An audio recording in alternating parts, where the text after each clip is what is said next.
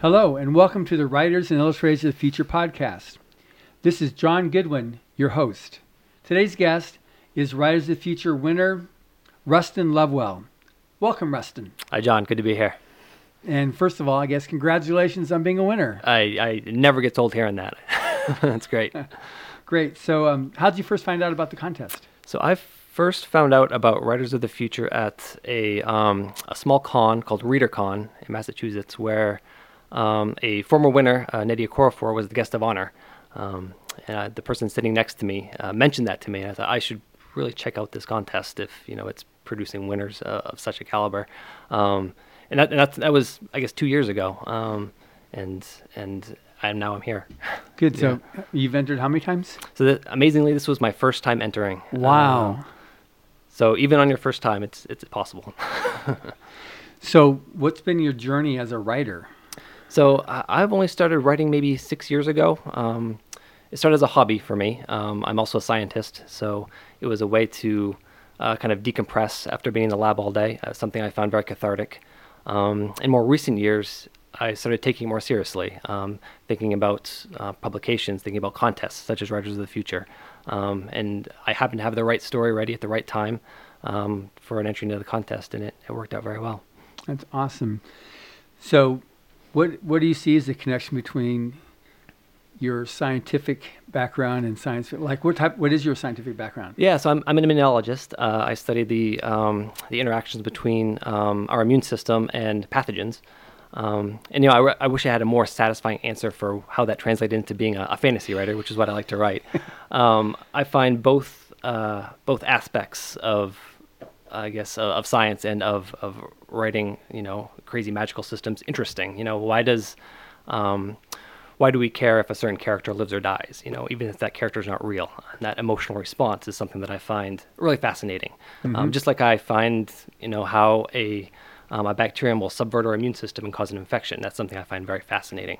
Um, and so it, it's born out of my my interest um, and things I find, you know, interesting and, and want to learn more about. Um, and you know, studying you know studying the, the human immune system is something that I um, find endlessly interesting, and you know, seeing how people react to my stories is something I find uh, endlessly interesting, and I think that's where the two meet for me. Good. So, tell me about your story. So I wrote a story called "Release from Service." Um, it's it's a fantasy story about a young man who's apprenticed to an assassin, um, and he has a crisis of conscience when he is forced to kill a child, um, and it's a very twisty, turvy story that uh, is exactly the type of story I like to write. One where you don't know what's going to happen next, uh, and the ending might surprise you. I can guarantee it will surprise you. it's a great, great story. Well, thank you. So, um, how did you? How did your life story go to becoming an author from being a scientist? Did it have an earlier beginning? Was a writer like? So I, I've been an avid reader my whole life, for sure. Um, you know, I always always reading something. Um, usually in the science fiction fantasy bent, though not always. Um, and as as a postdoctoral fellow and uh, as a scientist, um, uh, I used writing as as a way to decompress, as you know, Yeah. uh, to um, to kind of relax my mind, and, and it's something that I kind of fell in love with um, and started taking more seriously and, and um, doing, um, you know, studying craft and and looking at stories more as instead of just as entertainment, but how did the author, you know, how did the author do this? How did the author, um, you know, make me have this emotional reaction towards a character, and can I recapitulate that in my own way? Um, and that's kind of what led me to this point where I, you know, took a story that I had written and then I, I rewrote it, you know, and I rewrote it and I rewrote it. And when I felt it was ready, I submitted it and, and um, it, it brought me here, which is great. It's totally great. So, do you have any particular um, heroes or major influencers? I mean, cer- certainly several. Um, you know, there's you know some the author influencers are Neil Gaiman, uh, Brent Weeks, uh, Brandon Sanderson. Um, you know, those are the big fantasy authors who I certainly um, look up to, and, you know, my my work um, is certainly influenced highly by them. But then there's also um, you know people in my life that have influenced my work, my family certainly. Um, you know, I, when I was writing Release from Service about this concept of killing a child, I, I was thinking about what is something that scares me the most. and like losing my child is something that scares me the most. And so that's what I tried to capture uh, in that story. And so that was a major influence on how that story came about. So certainly there's some big name authors there, but also the people, uh, my friends and family, that have, have certainly crafted um, how I look at the world and, and what comes out of my work. Got it. So now have um, had you read any of the Writers of the Future books before? So I've had read several of them. For once I heard about the contest, I went and bought several of them and, and read through uh, a bunch of the stories there and was so impressed with them. I mean, there's such good good stories in there. Um, some by authors I'd heard of and some I had not yet heard of. And, uh, um, you know, it, it, would certainly helped me hone my story into what, um, what would fit into that format. Good, because that's one of the things I want to, I'm curious about is what do you see would be advice or tips you could offer to the aspiring writer?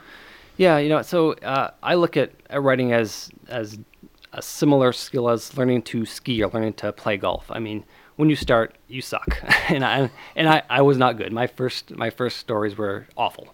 Um, you know, the the first novel I wrote uh, was this big 120,000 word epic fantasy that had just every trope imaginable. It had dragons and talking swords, and I think at one point it had all my heroes sitting around like a pot of stew talking. Um, and and with practice, I recognized that that you know that that trope isn't going to work, and you know my my craft got better, um, and that that came from you know sitting in the chair and, and typing. Um, just like learning to ski, you it hurts the first couple times down the mountain, but you in time you figure it out, and that's what it takes. It takes it takes time and practice.